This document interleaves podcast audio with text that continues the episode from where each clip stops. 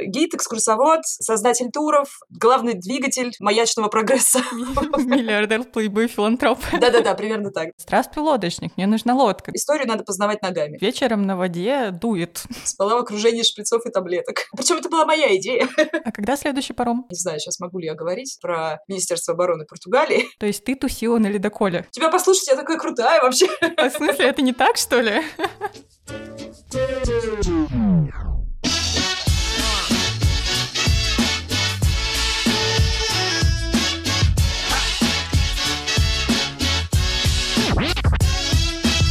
Всем привет! Это новый выпуск подкаста «Пути в профессию. Кем я стал, когда вырос». Меня зовут Инна, я ведущая этого подкаста, а вместе со мной его будут создавать крутые гости. Люди разных специальностей простыми словами рассказывают, кем они работают, что делают на работе и как они туда попали. Этот сезон довольно необычный. Я говорю не просто с людьми, которые нашли свое дело, а с теми, кто не побоялся ради этого буквально изменить свою жизнь. Если вас вдохновляют такие истории, ставьте подкасту лайки и звездочки во всех подкастовых приложениях. Для меня это правда огромная мотивация продолжать, а гости подкаста видят, что их истории важны и интересны. Те, кто меня знает, помнят, насколько я увлекаюсь маяками. Даже сейчас, особенно не задумываясь, могу примерно с десяточек точно назвать, и это только по Ленобласти. Год назад мы тащились через всю страну из Питера на Сахалин, чтобы увидеть своими глазами еще хотя бы несколько. И сегодня как раз мы поговорим с человеком, который настолько влюбил меня в это дело и продолжает влюблять десятки, и, кажется, уже даже счет пошел на сотни людей. Настя, привет! Да, привет, Инна, спасибо за приглашение. Меня зовут Настя Макарова, очень приятно познакомиться. Да, Настя, у меня к тебе примерно миллиард вопросов, но давай начнем с простого. Расскажи, пожалуйста, кем ты стала, когда выросла? Вот сейчас в данной точке своей жизни я являюсь лидером проекта путешествий по маякам «Нам светло». Одновременно я немножечко журналист, гид, экскурсовод, создатель туров, главный двигатель маячного прогресса в России. Миллиардер, плейбой, филантроп. Да-да-да, примерно так, да. А чем занимается «Нам светло»? Нам светло — это в основном туристический проект, но он не просто туристический, а еще и просветительский, потому что я вижу своей главной целью рассказать о маяках как можно большему количеству людей и посредством этого просто изменить их отношение к маячной истории, вообще к маякам как таковым. Показать, объяснить, что маяки — это не просто красиво, это еще и очень глубоко и интересно. Поэтому мы проводим регулярные экскурсии и также создаем туры в другие регионы, пока было возможно делали в другие страны, потому что историю надо познавать ногами. Если честно, до встречи с тобой я долго не знала, что маяки в виде башенки с прожектором вообще еще существуют, потому что, ну, елки-палки, мы в 21 веке живем. У нас уже есть и GPS-системы, и Google карты, и всякие приложения, и куча всяких погодных метрик. Ориентируйте не хочу вообще. Почему маяки еще остались? Они зачем? Они для красоты или они действительно еще нужны? Я не могу не задать этот вопрос. Для красоты, безусловно. И для красоты они будут нужны еще очень-очень много много лет. Но это шутка, конечно. На самом деле маяки прежде всего нужны кораблям, потому что в морском деле принято дублировать абсолютно все. И сейчас, да, развивается спутниковая навигация, развиваются технологии, но современные технологии пока не настолько надежны. То есть регулярно происходят случаи, когда, например, корабль может быть обесточен, или спутниковая навигация вырубилась, или наврала. Такие случаи тоже бывают. Но когда у нас есть маяк, который стоял в этом месте там 100-150 лет, и он нанесен на карты, и капитан точно знает, что он там находится, то вот в таких каких-то экстренных ситуациях, безусловно, можно ориентироваться на маяки. Я сама не моряк, к сожалению, но когда я спрашиваю реальных моряков, нужны ли им маяки сейчас, они все в один голос говорят «да», потому что визуальный ориентир, он всегда удобнее, чем то, что у тебя на дисплее. Это примерно то же самое, что ехать по навигатору в машине, ты все равно будешь смотреть на светофоры, на обстановку вокруг. Невозможно ехать только по GPS-навигатору, уткнувшись в него носом буквально, да. И на флоте то же самое, на самом деле. А сколько маяков ты сама видела вживую? Честно говоря, понятия не имею. Это возможно посчитать? Дело в том, что я по натуре не коллекционер, поэтому мне сложно сказать, сколько конкретно я их видела. Но я думаю, что счет уже, наверное, перевалил за сотню, я думаю.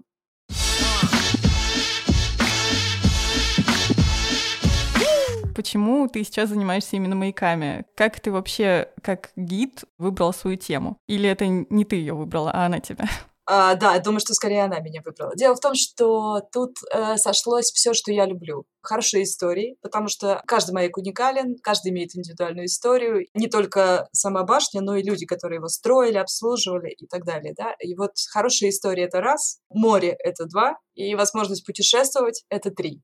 Плюс возможность делиться этими историями с другими. Можно сказать, что все звезды сошлись в этой профессии для меня, хоть она и приносит э, не, не только радость, но и сложности, да, как любая профессия, да. То есть, получается, то, что ты стала гидом, это случайность? Да, гидом я стала, по сути, случайно, потому что я 15 лет до этого играла концерты, а концерты подразумевают, что ты говоришь с публикой. И общение с людьми, общение с публикой, я знаю, что я это умею, а когда у меня есть хорошая история, я и на концертах раньше рассказывала какие-то истории, и, соответственно, я подумала, почему бы мне не быть гидом? У меня же получится, у меня точно получится.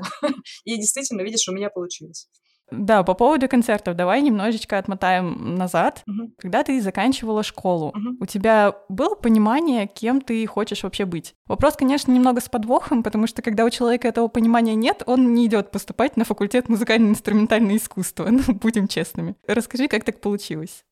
Э, да, я на самом деле за детство перебрала очень много всяких разных профессий. Мне было все интересно, начиная там от э, фигурного катания и балета, не поверишь. Ого!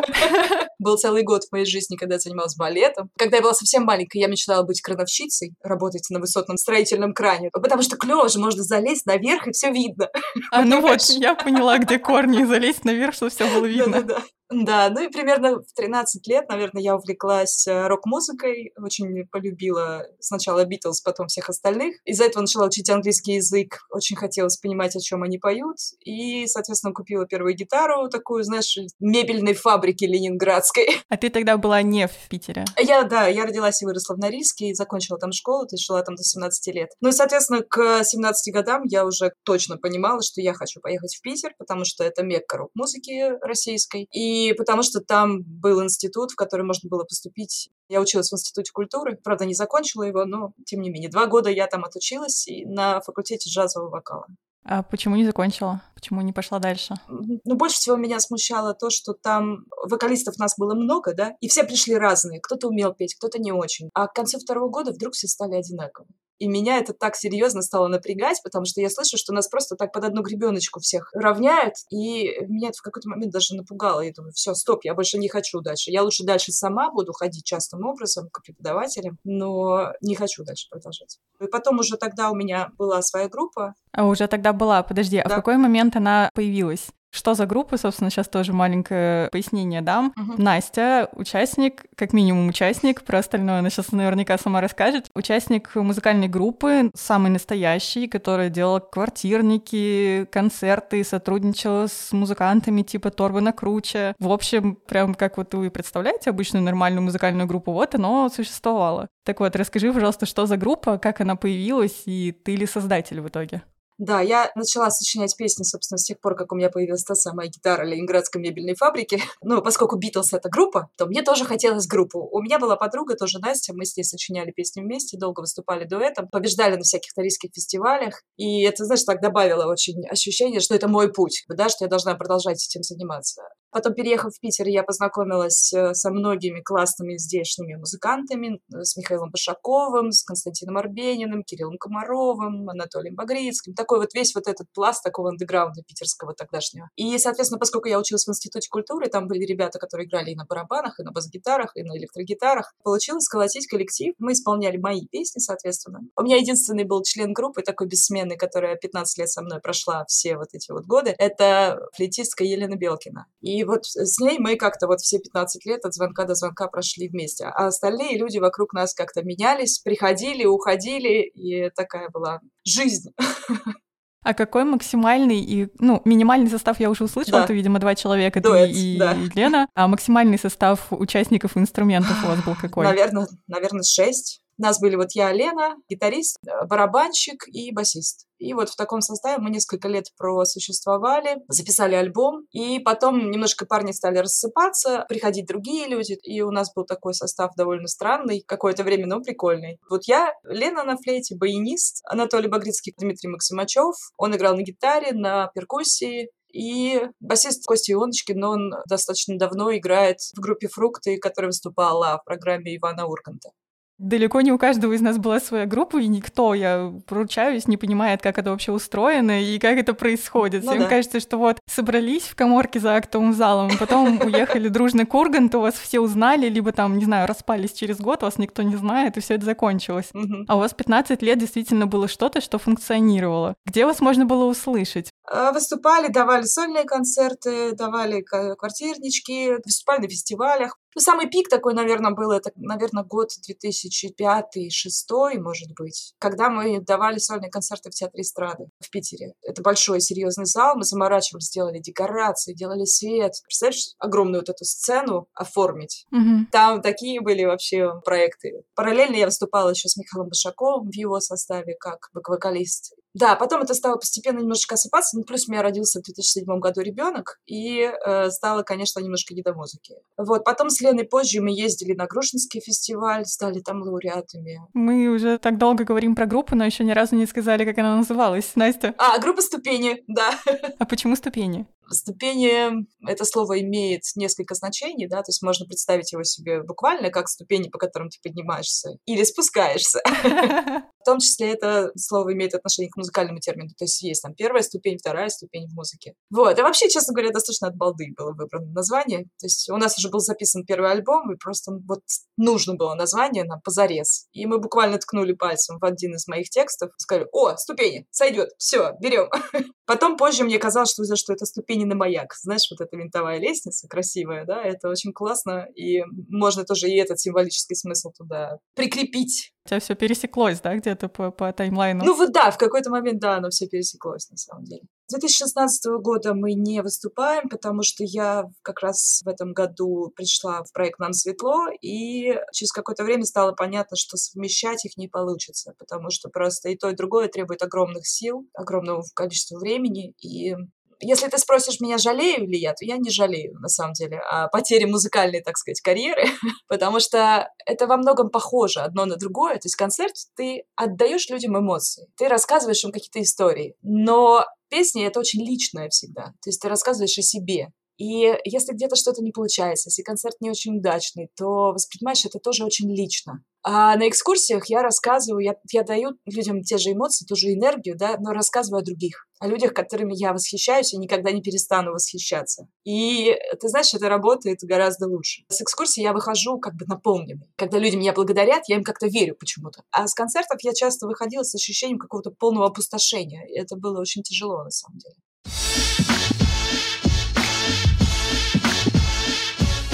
Я еще вспомнила про один момент, когда таймлайн твой музыкальный и маячный снова пересеклись. Это был какой-то невероятно красивый квартирник около Шепелевского маяка. Угу. Для тех слушателей, кто не знает, что такое Шепелевский маяк, достаточно далеко от Питера, с не очень тривиальной возможностью туда добраться. Стоит очень красивый маяк, около которого есть залив, есть какие-то камушки. Я действительно я видела фотографии и видео, это было потрясающе красиво. У подкаста есть телеграм-канал, я размещу mm-hmm. там эти видео, вы сможете посмотреть, это действительно очень красиво, очень атмосферно, но у меня все вот эти вот представления о красоте, они разбиваются о то, сколько туда нужно тащить всякого, и как там это все подключать, потому что это же просто посреди нигде, там нет розеток, mm-hmm. нету ничего. Как вы это сделали? Почему именно там? Как вообще эта идея пришла? Ну, идея была на поверхности, на самом деле, потому что у меня есть песня про маяк. И я подумала, черт возьми, надо спеть песню про маяк у маяка, это же классно. ну и потом у меня во многих песнях море. Вообще на природе, вот знаешь, на таких open air всегда очень классно играть, потому что твои песни, они звучат не в зале, а распространяются как бы до неба, знаешь, вот на, на весь этот простор. И это всегда совершенно такое особенное было ощущение. Там организационно это было непросто, это правда. Там нужно было нанять автобус, нужно было договориться с кафе, чтобы они привезли нам еду прямо на место. Нужно было их встретить, помочь им донести всю эту еду. И да, нужно было привезти комбик, но э, на самом деле э, технически это в смысле звука было не очень сложно, потому что комбик, он на батарее, и ему не нужна розетка. И мы в комбик смогли воткнуть микрофон мой, в который я пела, и, соответственно, флейту, чтобы ее было лучше слышно. А гитару, в принципе, ее и так слышно. То есть там не было задачи сделать очень громкий звук. Мы делали такой концерт дважды, и в первый раз повезло, с погодой не было ветра, а второй раз не очень повезло, был ветер. И микрофон задувало, и в какой-то момент мы просто все выключили выключили, знаешь, играли так, это было тяжеловато, потому что ветер, он уносит звук, приходится надрываться. Но, тем не менее, все равно людям очень понравилось, они просто сели все поближе, и, знаешь, это такое было как попеть песен у костра. В этом всегда есть своя такая особая атмосфера, да, поэтому... В общем, в целом было очень душевно, да, и первый, и второй раз.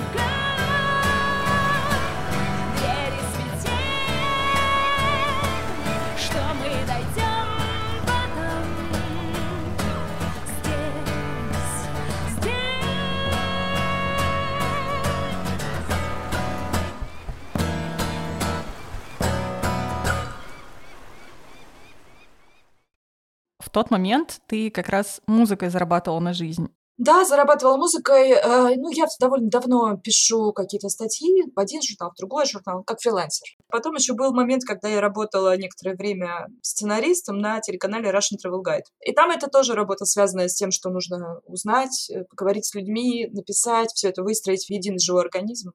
Для меня, знаешь, как вот в фильме «Фантастические твари», да, Ньют Саламандер, он говорит совершенно великолепную фразу, когда они должны сражаться с Богартом. Если помните, да, Богарт — это существо, которое принимает форму твоего главного страха. И когда Ньют подходит и Богарт принимает форму, он принимает форму письменного стола, такого офисного. И учитель был очень удивлен, говорит, это что такое? Он говорит, я больше всего на свете боюсь работы в офисе.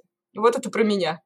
Ну да, сценарист — это вообще ни разу не офисная работа, но не при офисная, этом да. тоже очень неочевидный выбор профессии. Как ты вообще туда попала и что ты там делала? Меня привел друг, который является оператором, как раз вот если возвращаться к группе ступени, он снимал мне клип, единственный, который у нас есть, клип на песню «Под одеялом с головой». Он меня просто привел буквально за руку, говорит, смотрите, вот Настя, она может писать на меня посмотрели, сказали, ты писала сценарий до этого? Я говорю, нет, писала статьи. Они говорят, ну давай, годится, пробуй. Ну и все, и мы, наверное, десяток фильмов сняли. Не могу сказать, что я гениальный сценарист, но под конец я более-менее научилась. Russian Travel Guide, там у них лозунг, они говорят, в России всегда солнце. То есть это очень широкий спектр тем, там, может быть, заповедник какой-нибудь, э, архитектура, все что угодно на самом деле. И мы снимали Таврический дворец, мы снимали Вепский лес, заповедник Вепский лес на Ладожском озере. Очень красивое место. Снимали несколько дней из жизни ледокола Иван Крузенштерн. Вот ты так говоришь, снимали. Просто в моем представлении работа сценариста — это когда ты с ним поговорил, информацию собрал, сценарий написал, отдал, и на этом твоя работа закончилась. Нет, нет, нет. А, на самом деле работа сценариста — это максимально масштабная работа, мне кажется, из всех. Потому что ты должен сначала подготовиться, ты должен написать план, как что ты хочешь снимать, найти героев, найти локации. Ты должен написать еще ведущему стендапы, так называемые, это то, что он говорит в кадре. Это все работа сценариста. Дальше ты все это превращаешь ну, в какой-то черновой сценарий, и уже вот с этим таким черновым сценарием съемочная группа едет снимать на месте, и сценарист обязательно должен присутствовать, потому что очень часто приходится на месте что-то переделывать. Например, поменялась погода. Прямо на ходу, на коленке приходится переписывать. И сценарист должен общаться с героями. Сначала предварительно по телефону, да, потом уже на месте, во время съемок я задаю вопросы. Потому что мне же надо, чтобы они ответили на эти вопросы, чтобы как-то потом эти ответы в тело фильма попали. Потом дальше расшифровываешь интервью дома, сидишь, выбираешь, какой кусочек тебе должен подойти, что выкинуть. Потом идешь на монтаж, еще сидишь на монтаже. В общем, такая работа не маленькая. Но очень интересная. Как человек, который делает подкасты, немножечко да. ощущаю объем. Ты говоришь, что сценарист выезжает также на локации угу. и по дороге переписывает, возможно, сценарий. То есть ты тусила на ледоколе. Да, да. Причем это была моя идея.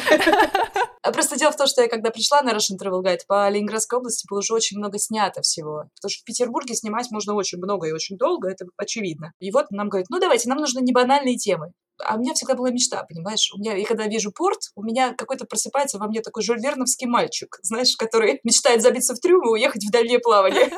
И мне всегда очень любопытно было попасть на какой-нибудь корабль не туристический, а такой, знаешь, рабочий. Потому что вот в этом для меня какая-то максимальная романтика. Не знаю почему. И я предложила, говорю, давайте снимем, как устроен ледокол, какая жизнь на нем идет. И вот так сейчас кажется, да, ерунда. На самом деле фильм получился хороший. Мы заслали туда ведущего в роли матроса, мотивируя это тем, что на ледокол туристов не берут. И выполняя задание матроса, да, там, брать палубу, чистить лук скоком на кухне, на кубрике, прошу прощения, да, стоять вахту на штурвале и так далее. И вот он все это дело как бы через это постигал жизнь вот ледокола, его устройство и так далее. Очень интересно было. Мы три дня болтались по Финскому заливу, жили прямо на ледоколе. Я жила в изоляторе, поскольку кают свободных не было. Я думала, тебя изолировали как сценариста, который постоянно хочет там вмешаться куда-нибудь. Вот ее в изолятор, пожалуйста. Не, просто не было свободных кают. Спала в окружении шприцов и таблеток. Ну и, соответственно, вот и маяки у меня там же появились первый раз, как тема для фильма. И благодаря вот этой работе я впервые побывала на настоящих маяках. Потому что я ровно так же, как и ты, не представляла, что у нас вообще маяки существуют. То есть в фильмах каких-нибудь американских мы их видим, думаем, о, как красиво, да? А то, что они есть у нас тут под носом, в Ленинградской области, их много, и они все очень красивые, как-то даже в голову не приходило. Я тебе могу показать, у меня книга лежит, видишь, она из какая она истрепанная уже. Настя показывает книгу «Маяки России». Да, у нее суперобложка, которая уже просто в труху. Вот что называется «зачитать до дыр». Да-да-да, именно так. Когда, собственно, тема эта возникла, я поняла, что у нас э, очень мало книг, очень мало информации о маяках, и это стало тем интереснее, потому что на этот раз во мне проснулся исследователь. Он в тебе не засыпает, по-моему. То есть, получается, ты как-то через сценарную свою работу нашла вот эту маячную тему и погрузилась в нее уже тогда, и вы снимали еще фильм угу. про маяки. Да, да. Не могу сказать, что фильм мне очень нравится. Честно говоря, я бы сейчас все по-другому сделала. Но, тем не менее, да, он есть, называется «Маяки Ленинградской области». И мы побывали тогда на Осиновецком маяке, на маяке Стерсуден и на Толбухине маяке. И мир этот настолько меня поглотил и захватил, что после того, как фильм уже закончился, я читала какие-то истории просто для себя. А потом увидела, что существует вот этот проект «Нам светло». Не я его создала, создали его другие ребята. Это была Оля Исаева и Андрей Шарптько. Они как раз придумали вот эти южный и северный маршрут, и вот катались, причем брали тогда большие автобусы, другие точки были, там все было по-другому. И я полгода за ними наблюдала и все думала, надо бы съездить с ними, посмотреть, как это вообще все. А потом смотрю, что они вывешивают объявление, типа, мы ищем гидов. И вот тут я подумала, чем я не гид? И вот так я и пришла в проект. Да. А ты можешь поподробнее описать вот тот момент, когда ты поняла, что все, ты больше не занимаешься там условно музыкой, журналистикой, а ты готова что-то менять в своей жизни, прыгать в совершенно, ну хорошо, мы уже поняли, что не совершенно, конечно, другую сферу деятельности, она как-то связана с тем, что ты уже на тот момент делала, умела и знала, но тем не менее, как это произошло, что ты тогда ощущала, что ты думала? Когда я увидела это объявление, не знаю, у меня было ощущение такое, знаешь, типа, а так можно было? То есть, а я могу вот просто пойти и поработать гидом, и я начинаю взвешивать, что я умею. Говорить я умею, с публикой общаться умею. Истории про маяки у меня своих собственных уже куча. То есть мне есть чем поделиться. И осталось только переформатировать себя из концертного музыканта в гида, который ездит с людьми по маршруту. Ну, на первой экскурсии, я помню, я волновалась, Оля была со мной, она как бы говорит, давай ты ведешь. То есть она дала какие-то рекомендации, на каких точках что рассказывать, я подготовилась. И мы поехали также на Форт Константин. Форт Константин — это исторический форт, который находится недалеко от Кронштадта. На тот момент самое интересное, что там было, это место, по которому проходит фарватер. Это такие морские ворота Санкт-Петербурга. Там стоят навигационные знаки, которые обозначают вход. И, соответственно, там видно Кронштадтскую акваторию, видно корабли, которые входят в эту акваторию и выходят из нее. Поэтому место такое атмосферное в любом случае. Но потом, чуть позже, появился там еще и музей маячной службы, и, естественно, это место стало такое просто must-have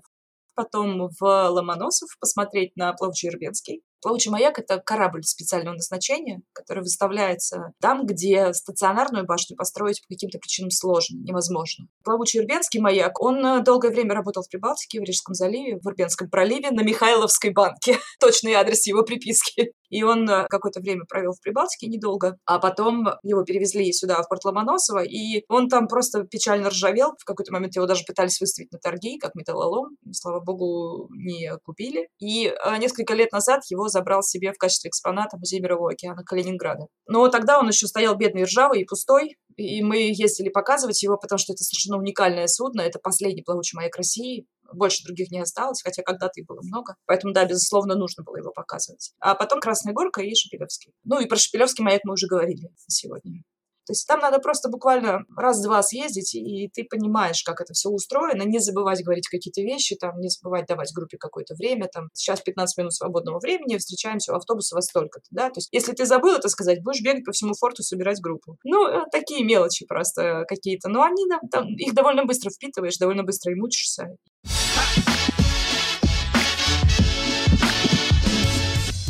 Мы еще постоянно называем эту профессию гид, угу. но есть же еще экскурсоводы. Да. Есть какое-то отличие между гидом и экскурсоводом? Ну, в моем представлении экскурсовод — это тот человек, который именно рассказывает, а гид — это человек, который еще и организовывает. Э, могу ошибаться, может быть, я не права. То есть, ну, это, в моей голове это так.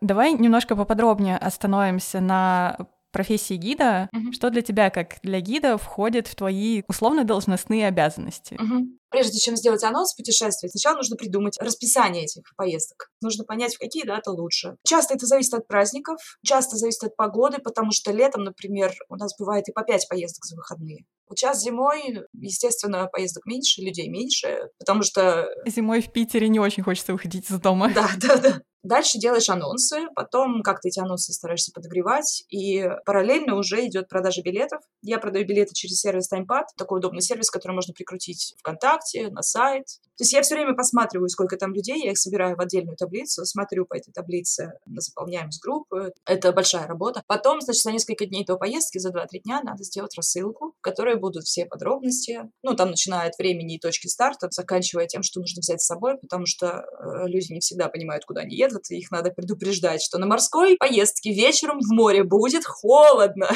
Пожалуйста, берите с собой горячий чай, там теплую одежду, все такое. Но это на самом деле не всегда очевидно, и очень приятно, что тебе позаботились, mm-hmm. и тебе вообще-то напомнили, что как бы вечером на воде дует. И ты такой, окей, блин, я об этом не подумал. Да, но мне кажется, это важно, да. И, соответственно, дальше, как организатор, естественно, мне нужно заранее договориться с автобусом, нужно заранее договориться в местах, где мы едим, потому что всегда находятся вегетарианцы, всегда находятся люди, которые не едят там какие-то отдельные продукты. С музеем нужно договариваться, да, что мы приедем, у них тоже там поток туристов большой. Или там кто-то слетает в последний момент, кто-то добавляется в последний момент, то есть последние несколько дней перед поездкой они всегда такие немножко суетливые, потому что все время нужно вот держать связь Соответственно, все, да, потом перед поездкой распечатываешь список пассажиров, утром просто приезжаешь, берешь группу, сажаешь в автобус и уже дальше едешь по маршруту с ними. Так все просто, приезжаешь, берешь группу, сажаешь автобус. Но на самом деле, да, справедливости ради, мы уже выяснили, откуда берется автобус, откуда берется группа. Ну да. А с точки зрения экскурсии, то есть получается, что у тебя есть уже какие-то придуманные туры, угу. и когда ты не придумываешь новые, ты катаешь те, которые уже есть.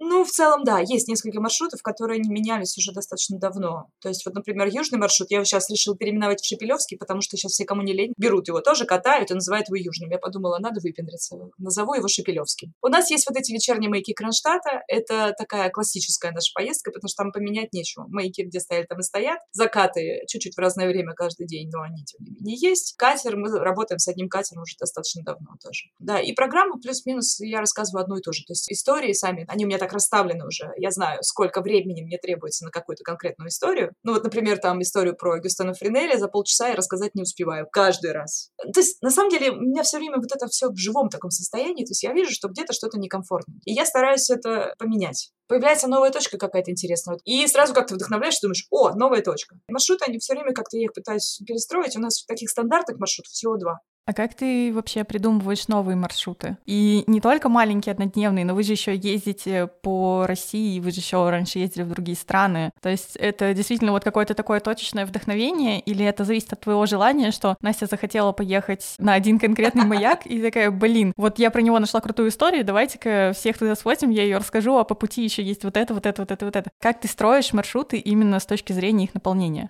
Но начинается все с вдохновения, безусловно. Вот у меня, например, есть страна, Франция. Во Франции больше 200 маяков. Выбрать, ну, не очевидно как-то, да? Но когда ты цепляешься за конкретный какой-то факт, ну, например, первая линза Агюстена Фринель находится на острове Уэсан в Британии. Это французский регион, Британия. Я думаю, хочу. Хочу, не могу, потому что я до этого почти год занималась его историей, пыталась разобраться во всех тонкостях этой линзы, как она устроена там и так далее. И по чертежам не могу понять, мне надо глазами посмотреть. Я думаю, все, хочу. И дальше вдруг обнаруживается, что в Британии маяков, ну просто, не хочу говорить как грязи, но очень много. И они там все недалеко друг от друга, очень красивые. И все, и начинаешь прокладывать маршрут. То есть другие регионы просто отметаешь, думаешь, в следующий раз. Вот примерно так вдохновение рождается. Или там, например, думаешь про Сахалин. Ну что на Сахалине? Маяк Анива, конечно, да. И все, не только я, но и другие люди очень хотят его увидеть. Он вообще стал такой популярной очень туристической достопримечательностью. Думаешь, окей, Маяк Анива, а что еще? И дальше просто веером вот так рассыпаешь свое внимание, смотришь, какие точки еще есть. Я стараюсь, чтобы у нас закат по возможности был в красивом месте у моря.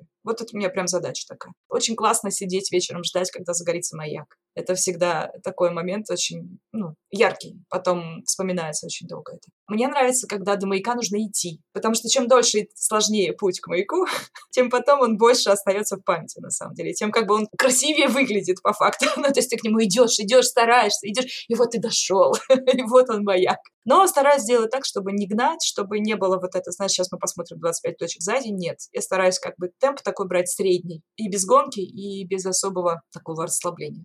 А как именно с организаторской точки зрения это происходит? Это же еще нужно сделать какой-то трансфер между точками. Причем точки всегда достаточно труднодоступные, потому что, ну, это не туристические места, будем честны. Плюс в очень отдаленных местах иногда приходится ночевать. Я никогда не думала, что я проведу ночь в отеле в Углегорске. Кто-то знает, где вообще Углегорск, я не знала, честно. Это на Сахалине, если кому-то интересно. Плюс нужно же договариваться с каким-то водным транспортом. Я, например, вообще не представляю, это происходит так же, как с такси или автобусом. Ты такой звонишь лодочнику, говоришь, здравствуй, лодочник, мне нужна лодка. Ну, то есть для меня это выглядит вот так, я вообще не представляю, как это происходит, как ты именно планируешь вот организаторскую вот эту часть?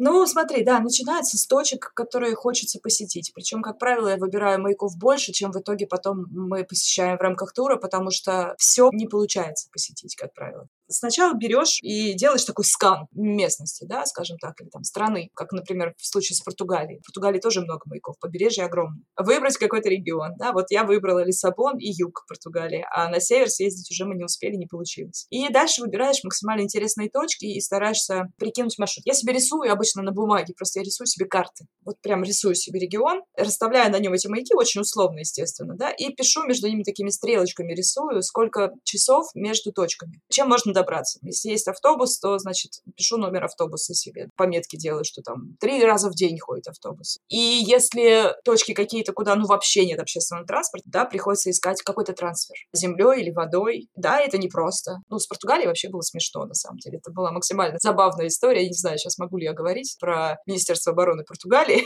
Думаю, что да. Ну, там история была следующая. Маяки Португалии принадлежат Министерству обороны. И сайт Министерства обороны Португалии из России не открывается. Дальше я написала письмо им туда, рассказала, что мы вот там клуб любителей маяков из России, бла-бла-бла, и ответа нет. И нет, и нет. Я думаю, ну, черт возьми, а ехать надо, ехать очень хочется, понимаешь? И время течет, как бы уходит. Я думаю, ну, надо звонить. При том, что английский у меня далеко не самый лучший. В общем, дальше я звоню. В Министерство обороны Португалии.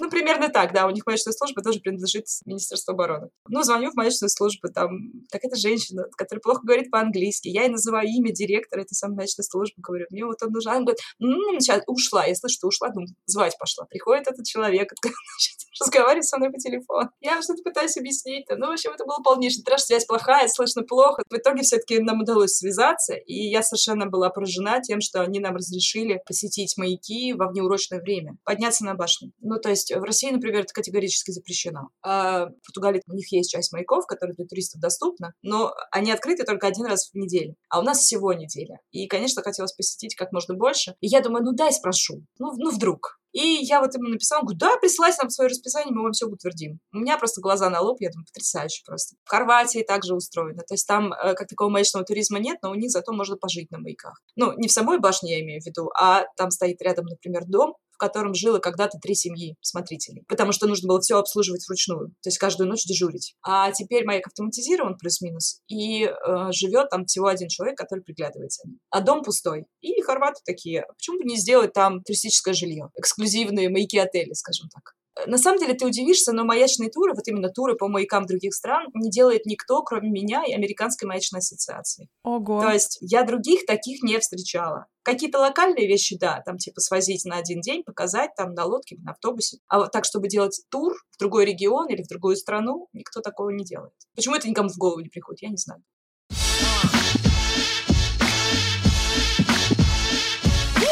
Вот, кстати, да, про сравнение туров по России и туров за границей. Какие из них сложнее планировать? Потому что, с одной стороны, тебе не приходится звонить в Министерство обороны и разговаривать с ними на языке жестов и божьей помощи. С другой стороны, все таки из-за протяженности вообще площади нашей страны как-то сложнее с расстояниями, то есть сложнее заказывать трансферы или их искать, или никто не ездит. Ну, в общем, что сложнее планировать, что сложнее организовывать? А, ты знаешь, Европа в некотором смысле смысле легче, потому что, как правило, там очень развитый общественный транспорт, и расписание этого общественного транспорта выложено везде, и ты можешь его найти, и, соответственно, этому расписанию ты можешь спланировать, сколько времени тебе нужно. Сложновато бывает с питанием или с какими-то местными особенностями, которые ты не можешь учесть, когда едешь первый раз. Ну, например, что во Франции, э, вот в Британии особенно, мне кажется, это развито, что у них кафе работают только в 2 часа в обед, 2 часа вечером. Я понятия не имела об этом, когда мы ехали первый раз. И, например, супермаркет. Приехали мы в городок Лёканке, мне в голову не пришло, что в воскресенье супермаркет может быть закрыт. Мы не привыкли здесь к этому, да, у нас все тут круглосуточно, пожалуйста.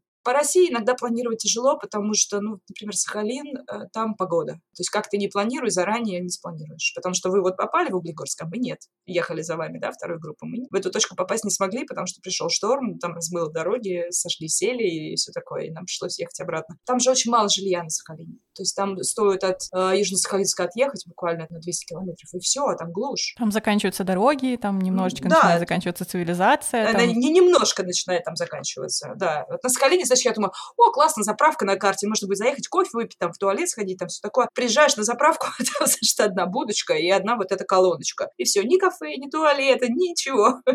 Такие моменты тоже бывают. Я очень стараюсь учесть несколько вариантов развития событий, да, то есть что там при хорошей погоде так, при плохой так, но не всегда получается. А сколько у тебя времени обычно уходит на построение маршрута? Не меньше месяца. Месяц — это самый минимум. Вообще лучше начинать месяца за три, особенно если планируешь другую страну, то по-хорошему надо начинать месяца за три. То есть я очень тщательно готовлюсь, и вот на эту подготовку уходит больше всего времени. Для меня очень важно не рисковать людьми. Я очень забочусь о безопасности, я долго разговариваю, долго выбираю всегда э, водителей, капитанов, чтобы убедиться, как, что человек адекватный, что он понимает все риски там, и так далее. А каково это вообще брать ответственность за людей в путешествиях? Страшно. Да, я просто ощутила на себе, что гид — это тот человек, который в целом решает любую ситуацию. Я не представляю, какими силами это дается вообще. Очевидно, это профессионализм, я не знаю, опыт, наработанный с годами. Но тебе каково в этот момент? Ну, тяжело. Ну, в смысле, понимаешь, я забочусь о людях. Для меня это главное, чтобы людям было комфортно. То есть мой, мой комфорт на последнем месте, на самом деле, в поездках. Если мне удалось сбежать от всех на полчаса, покурить на берегу океана, я счастлива за, за всю поездку. И очень важно все разруливать э, оперативно, потому что если плохо одному, плохо всем, да, получается. И я поняла, что девиз моих поездок заключается в том, что если человек выспался в теплой кровати, поел вкусной еды и принял горячий душ, он способен воспринимать красоту гораздо лучше, чем человек, который спал кое-как, ел холодные бутерброды и ну и так далее, да, и мылся позавчера. Ну, э, тут видишь, тут как бы от всего не убережешься, везде соломку не подстелишь. То есть надо, во-первых, готовить людей к тому, что их ждет, очень подробно, чтобы они понимали четко, где в какой день они поедят в ресторане, где в какой день они поедят бутербродов, или где в какой день им придется преодолевать лезть на меганом в гору, да, и где в какой день им всего лишь придется погулять по набережной. То есть подробно готовлю людей, подробно готовлюсь сама. Беру аптечку, скрещиваю пальцы, делаю все, что в моих силах, чтобы людям было комфортно.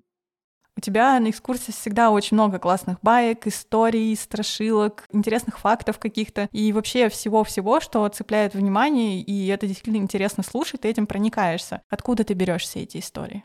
Слушай, ну, часто много приходится тратить труда на, чтобы раздобыть какую-нибудь интересную историю, но мне это в кайф. Вот если организацию я делаю просто потому, что это надо делать, то есть я получаю удовольствие в процессе разметки точек и, знаешь, представляешь, что, о, классно, вот в этой точке мы встретим закат. Вот на этом кайф заканчивается. Дальше начинается просто такая, знаешь, как математики и физики говорят, заткнись и считай. А когда я ищу информацию какую-то, какие-то истории вычитываю, я получаю реальный кайф. Причем меня начинает уносить в разные стороны, то есть я, например, я рассказываю про Агюстена Фринелли, да, вот создателя маячной линзы, практически на каждой экскурсии. Но у него был очень значимый друг, который большое влияние на его жизнь оказал. Его звали Франсуа Раго. И я часто упоминаю, у него была такая очень бурная юность, в том смысле, что там несколько лет у него были совершенно невероятные приключения, при том, что он был ученым, не был каким-то там... Гулякой. Ну да, да, да. То есть у, у него была совершенно конкретная ученая задача. Они мерили меридиан, парижский меридиан они мерили. Но он там схватил таких приключений в юности, которые просто достойны романа. И я все время очень вскользь об этом упоминала и думаю, надо бы покопать эту историю поглубже. И все. И, понимаешь, и я пропадаю. То есть вот я, нахожу, я ищу эти книги, я ищу какие-то там... О, смотри, на английском переведено. О, нет, еще. О, на русском нашла. И начинаешь копаться. Начинаешь читать историю. И,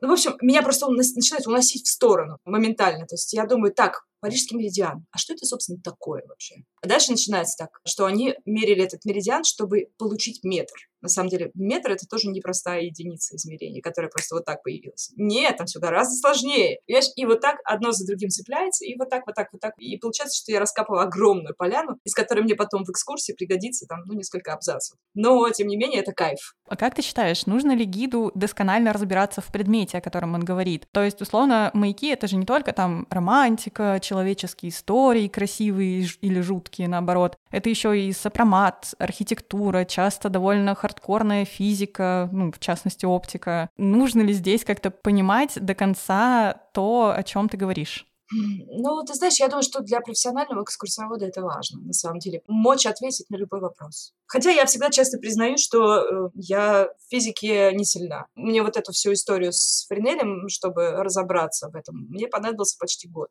Но есть вещи, например, какие-то устройства там каких-то горелок специфических, да, которые там используются какой-то короткий период времени в маячном деле. Я очень условно себе представляю их устройство, но я не думаю, что мне нужно тут досконально уже тут там разбираться. Потому что, ну, просто какая задача, да? Обычно же это обычные люди. Очень редко попадаются специалисты. У меня один раз была девушка-физик на экскурсии, но я ее замучила вопросами про двулучепреломление в кристаллах и про поляризацию света. Она бедная. Это говорит человек, который в самом начале выпуска сказал, я вообще не математик и не физик, вот как бы я вообще... Это правда, Инна, это правда. А вот я как раз пыталась разобраться, я говорю, ты можешь мне объяснить на пальцах, что такое поляризация света в кристалле испанского шпата? Почему викинги его использовали в качестве солнечного камня? Есть, это, знаешь, легенда о том, что вот был такой солнечный камень у них, они его использовали в пасмурную погоду, через него видно было, где солнце находится. Они его использовали для навигации. И вот этот исландский шпат, он обладает совершенно удивительными оптическими свойствами. Он один луч поляризует, а второй проходит э, через него насквозь, как бы. И вот я до конца до сих пор не понимаю, как там это так происходит, что, короче, лучи, луч раздваивается. И Френель в том числе их изучал, как раз потому, что он изучал двулучепреломление в кристаллах. Кстати, про физику и оптику не надоедает уже в сотый раз про линзу Френеля рассказывать? Нет, как ни странно, не надоедает. Ты знаешь, я потому что я вижу глаза людей, которые слушают это в первый раз, и э, я вижу, что им очень интересно. И это же самое классное, это самое главное. Ну, а представляешь, сколько раз Пол Маккартни спел Yesterday в своей жизни? Сложно представить. И ведь не надоедает ни ему, ни слушателям. Ну вот как-то так это и работает, да. А как ты вообще понимаешь, удалась ли экскурсия? Вот ты говоришь, что ты видишь отдачу в процессе, а что ты чувствуешь после? Ну, во-первых, если это длинный тур, то для меня очень важно, что мы посетили все точки, что мы посмотрели все, что мы хотели посмотреть. С короткими экскурсиями, ну, это чаще всего зависит от погоды. Ну, а когда погода отличная, когда там тебе показали вдруг внезапно красивенный закат, знаешь, вот вдруг ты приходишь на, на берег и ничего не ждешь, а он просто фантастический. И вот тут, конечно. Ну и потом, когда назад едешь, я же тоже, когда мы назад едем, я тоже что-то рассказываю, чтобы люди там не скучали. И если я в какой-то момент оглядываюсь и понимаю, что весь автобус спит, я думаю, экскурсия удалась. Все устали. Они настолько наполнились и насытились, что... Я шучу, конечно. Если хотите порадовать гида обратной связью, спите в конце экскурсии.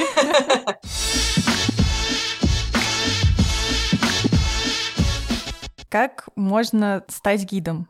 То есть понятно, что у тебя это получилось довольно органично и случайно, но нужно ли вообще по-хорошему где-то этому специально учиться? Или достаточно просто сильно любить какую-то область и хотеть о ней рассказывать? Может, есть какие-то школы гидов?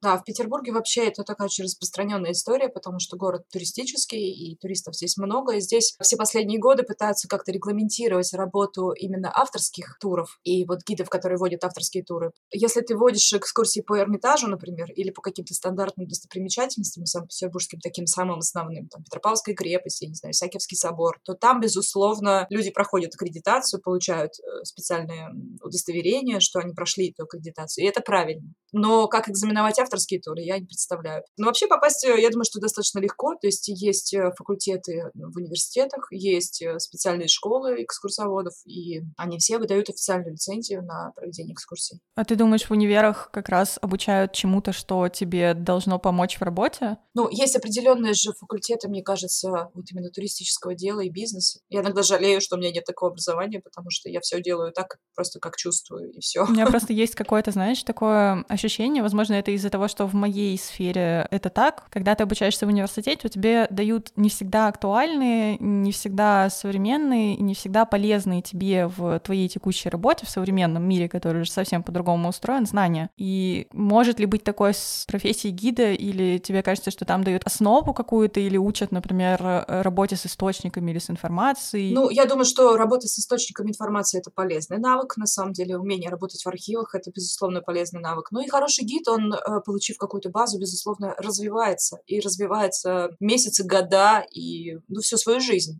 потому что невозможно знать все все равно. То есть какие-нибудь все время находишь э, что-нибудь новенькое, что-нибудь э, интересненькое, да, то есть то, что можно донести людям. Хорошие гиды, мне кажется, так и работают. То есть, да, у них есть какая-то база, но они очень, очень много читают, очень много сами ходят на экскурсии, там, на другие и так далее, чтобы узнать больше. И в этой теме тоже. Хорошо, но вот, а если человек, например, приходит к тебе и говорит, Настя, я хочу стать гидом, возможно, когда-нибудь таким же классным, как ты, с чего ему начать? Угу. Куда ему пойти? Куда бы ты его отправила? У меня есть такие люди, и были, и есть, да, то есть э, действительно приходят люди сами и говорят, мне очень нравится тема, я хочу тоже быть гидом. Вот была Маша, которая работала у меня. Я ее брала на все маршруты, чтобы она все посмотрела своими глазами, увидела. Потом писала ей вот эти тайминги, знаешь, где что, во сколько, куда. Давала ей все телефоны, естественно. Создала на Google Диске большую папку, в которую все вот этот, весь материал складываю, чтобы было где взять картинки, где почитать. Ну, ничего, она справлялась.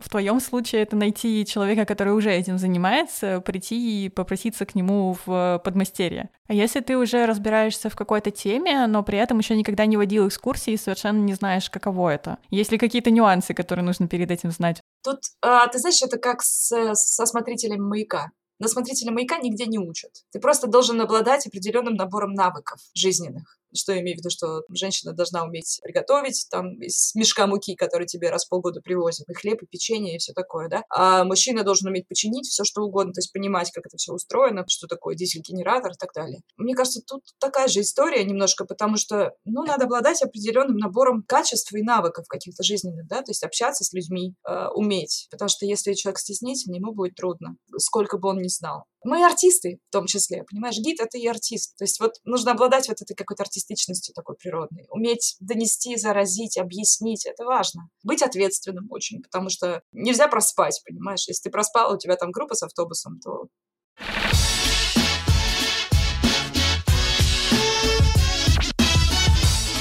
Тем временем мы подошли к вопросам о денежной стороне работы гидом. Для меня действительно всегда было загадкой, как зарабатывают два типа людей. Артисты и гиды. Собственно, как зарабатывают гиды? С чего? Очевидно, что экскурсии оплачиваются, но, например, если это многодневный какой-то маршрут, то там же невероятное количество затрат включается. Это и бронь жилья заранее, и бронь транспорта там от яхт и лодок до сафари-джипов тех же самых. Это куча других расходов. В моем представлении как будто это слишком много для того, чтобы все это покрыть какой-то предоплатой. А потом же тебе нужно как-то, ну, на что-то жить еще. В общем, можешь, пожалуйста, рассказать, как все это устроено, как путешествия и экскурсии устроены в денежном плане и сколько получает гид? Ну, если очень грубо говорить, на самом деле у меня хаос в этом смысле. Да, для меня это единственный источник дохода. Сейчас плюс у нас есть вот, собственно, сувенирной продукции, которую мы тоже продаем. Как я считаю? Я считаю расходы, у меня обычно это расходы на транспорт, если мы говорим про местные туры, да, то есть это аренда лодки или автобуса, плюс билеты в музей и зарплата гида. Зарплата гида у меня фиксированная сумма. А все, что остается сверху этой суммы, это условная прибыль. И если у меня работает другой гид, а, например, народу ровно столько, чтобы покрыть вот эти затраты, то есть выйти в ноль, то значит, получает гид, я не получаю ничего. Если веду я, например, и получаю зарплату гида, плюс какая-то прибыль остается, я, собственно, все кладу себе в карман, в том смысле, что я потом могу это куда-то потратить на проект, на себя там и так далее, да. Ну вот таким образом это устроено. Когда мы делаем большие туры, я делаю большие туры, то там чуть сложнее все, потому что надо заложить еще затраты на самолет. И вот то, что одна единица, ну, один человек в группе, неважно, гид или участник, тратит, это жилье, транспорт, билеты в музей и так далее, да, то эту сумму мне тоже приходится закладывать в расходы. И, соответственно, условную зарплату гида в расходы тоже приходится закладывать. И там тоже есть фиксированная сумма в день, потому что гид должен знать, сколько он заработает за поездку. Я еду или не я, неважно. То есть э, все расходы берет на себя, грубо говоря, компания, да, и плюс еще платит зарплату. Если остается прибыль, супер. Но бывает, что ее остается чуть-чуть, бывает, что остается хорошо. То есть тут как бы не предскажешь. И, ну, это как в любом фрилансе, мне кажется. То густо, то пусто. Ну, видишь, я, э, я приняла в какой-то момент это, что люди, которые работают в офисе на стабильной работе на какую-то компанию, они имеют стабильный доход, но у них меньше свободы. А для меня свобода — это все. И я понимаю, что это так устроено, и по-другому быть не может. А как ты высчитываешь вот эту вот условную зарплату гида? То есть это какие-то твои субъективные ощущения или это есть, не знаю, какое-то примерно среднее? Абсолютно субъективный. Ну вот когда проект стал мой, совсем мой, да, это было три года назад, случилось как раз, когда накануне пандемии мне достались три самые сложные года в истории туриндустрии за 21 век. Но тем не менее я все еще здесь, и проект все еще живет. Проект стал моим, и я просто подумала, сколько мне комфортно получать будет вот за день поездки. И взяла эту сумму за основу. И, собственно, и даю ее другим, получаю сама, например, гид у меня получает 5000 рублей за поездку. Это имеешь в виду однодневная? Да, которая? и многие мне говорят, что это очень много. А я не считаю, что много платишь, потому что на гиде большая ответственность и, и по таймингу, и по всему вообще. Yes, you, you holler, yes. One, two, three. Но большая ответственность — это еще и большой источник всяких веселых историй. Мы переходим к долгожданной рубрике «Баечки». Кажется, у тебя их такое количество, что я просто могу дальше никакие вопросы не задавать, и оставить запись включенной, и мы еще часа три не закончим. Но давай я постараюсь этот поток все таки немного направить. Попрошу тебя рассказать какой-нибудь самый запомнившийся случай самое, наверное, прикольное за последние годы, которое вот было, это было в Португалии. Вот я уже рассказывала сегодня про Португалию, и у нас один из последних наших маяков был это Каба-Дорока знаменитейший, да, это самая западная точка Европы, народ туда ездит встречать закаты, причем прям сотнями люди приезжают туда встречать закат. И мы поехали туда, уже был конец дня, день был жаркий, мы что-то умотались страшно, ехали на автобусе на общественном. Очень смешной был водитель, потому что там дорога такая, сначала она идет прямо-прямо-прямо, а потом ты вдруг поднимаешься резко-резко вверх на высоту почти самолета, то есть очень высоко в горы, а потом начинаешь спускаться таким серпантином оттуда. И там виды просто какие-то невероятные совершенно. И водитель такой, ну они все расслабленные такие Португалии, там все говорят по-английски, в любую кофейню заходишь, э, по-английски заговариваешь, тебе тут же по-английски отвечают, то есть очень круто. И он, значит, выворачивая уже к этому самому мысу Кабадарока, он вдруг начинает на весь автобус, а нас толпа, естественно, мы сидим там где-то в конце автобуса, и он вдруг на весь автобус начинает явно к нам обращаясь, говорит, мы подъезжаем к мысу Кабадарока, это самое красивое место во всей Португалии, только моя жена красивее, там, вот такие вот штуки. И, собственно, когда мы туда приехали, мы немножко опаздывали еще. Маяк на ремонте был, но нам все равно разрешили его посетить. И дальше вот мы там были на маяке, там посмотрели внизу, потом поднялись э, наверх, нам зажгли лампу, хотя еще было не время, чтобы мы посмотрели, как это все красиво. А дальше мы выходим на балкон, и Кабдорог — это невероятно красивое место. Я, ты знаешь, я к туристическим местам спокойно отношусь, то есть не жду от них ничего такого сверхъестественного. Но тут это, это сверхъестественно красивое место, оно фантастически красивое. И там, представляешь, вот эти все люди, которые стоят, встречают закат, закат красивенный. А мы мало того, что стоим на этом Кабо-дорогу, мы стоим на балконе маяка. И вот перед нами вот это все, да, и это только для нас, потому что бедные несчастные люди, которые там на нас поглядывали снизу с завистью, думали, что это мы там делаем, когда маяк на ремонте, а мы вот, понимаешь, ну вот это было очень здорово, да, наверное, такой один из самых волшебных моментов.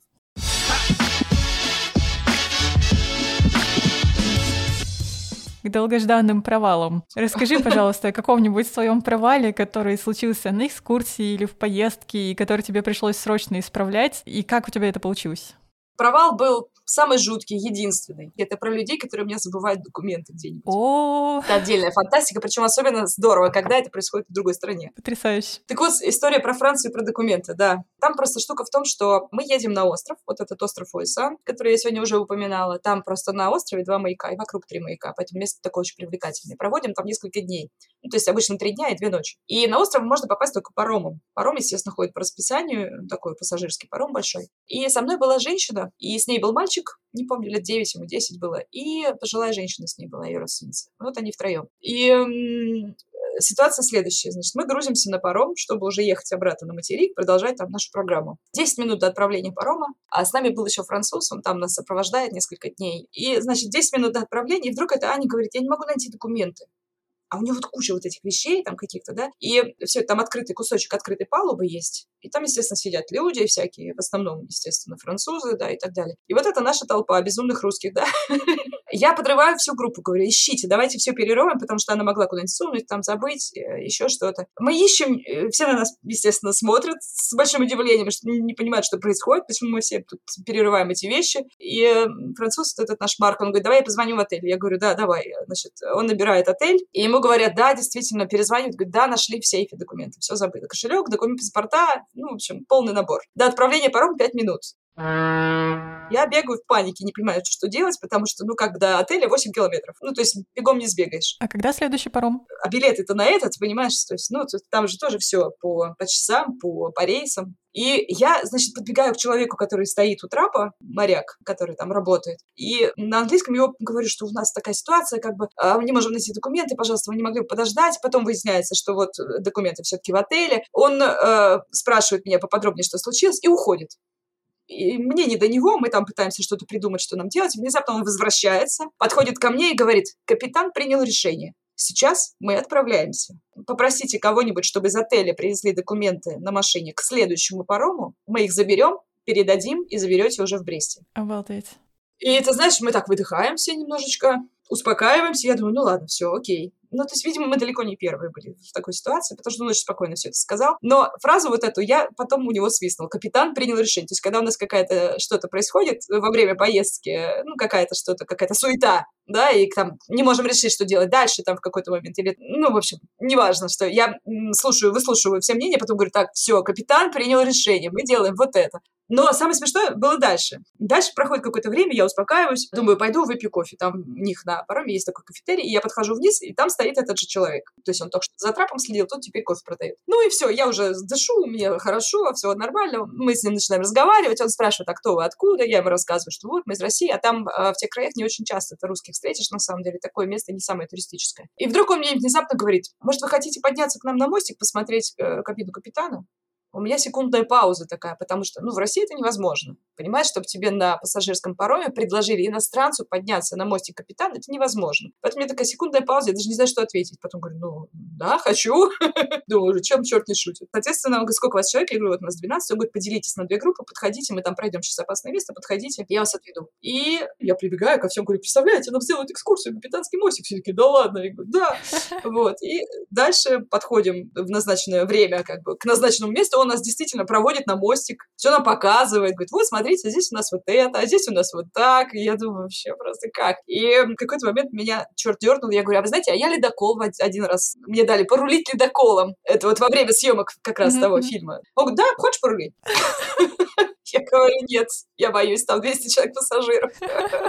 Ну, забавно было, забавно. И де- действительно, они потом привезли документы, все было хорошо, да, то есть вот такая была история. А чисто теоретически, Да. если бы тебе дали порулить, ну, ты бы ничего бы не смогла бы сделать в целом? Ну, то есть Не, невозможно. ничего, не, конечно, там, там была глубокая вода, и совершенно безопасно было, поэтому, естественно, они не стали бы предлагать мне там, где там какие-нибудь рифы, знаешь, поэтому ничего бы не случилось, конечно. Северным пароходом порулила, надо еще южным. Ну да, да, да. Ледоколом рулить, кстати, очень интересно, потому что у него винты так устроены, что он все время его немножечко поворачивает, немножко, да, все время в одну определенную сторону. И надо все время его как бы, это называется по-морскому, одерживать. То есть все время закладывать курс чуть дальше, чем тебе хочется. И когда ты поворачиваешь штурвал, отдает он совершенно не сразу. То есть корабль-то большой, и вот ты поворачиваешь штурвал, а ничего не происходит.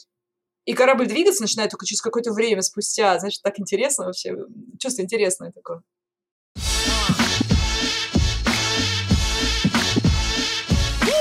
Тем не менее, мы добрались до последней рубрики. Это словарик профессиональных терминов. Каждый выпуск я вношу в него самое часто используемое слово из профессии моих гостей. Поэтому, Настя, поделись, пожалуйста, термином, который чаще всего используют гиды. Посмотрите сюда. про специфическое слово из профессии. Смотри, можно сказать про то, что гидрографы наши российские ставят неправильное ударение в слове «маяк». Они говорят не «маяки», а «маяки». И ты всегда можешь понять, что человек из гидрографической службы или как-то связан с флотом, если ты слышишь такое ударение. Потому что в быту люди так не говорят, говорят маяки да, а гидрографы все как один говорят «маяки». Мне пытались объяснить это при помощи вот озвучивания слабого слога. Это вообще в барском языке такая история, насколько я понимаю, очень развитая и очень давнишняя, потому что когда ты должен докричаться до другого члена команды, находясь где-нибудь на мачте, а он, например, на палубе, ты должен очень быть уверенным, что смысл того, что ты скажешь, до него дойдет, что он не исказится, да. Поэтому говорят не компас, а компас, да, то есть и вот... Поэтому, ого! Да, как бы озвучивается слабое гласное, чтобы именно слабый слог звучал ярче, чем сильный. Вот они говорят маяки, да, чтобы как-то вот, видимо, не, не ошибиться.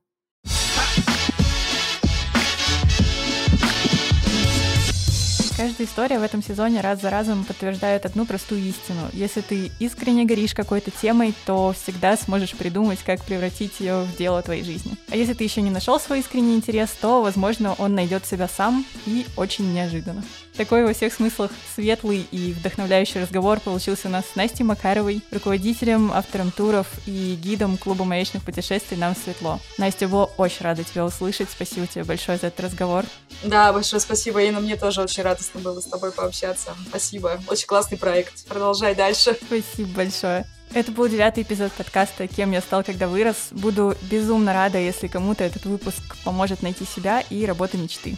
Спасибо, что провели это время с нами. Подписывайтесь на подкаст «Кем я стал, когда вырос» на всех площадках, где можно слушать подкасты, чтобы все вдохновляющие истории до вас долетали. А если хотите, чтобы я прыгала до потолка от радости, то ставьте лайки подкасту и подписывайтесь на телеграм-канал. В этот раз там можно будет увидеть очень много красивых картинок разных маяков и записи с квартирника группы «Ступени» на Шепелевском маяке. Все ссылочки будут в описании. На этом все и ура!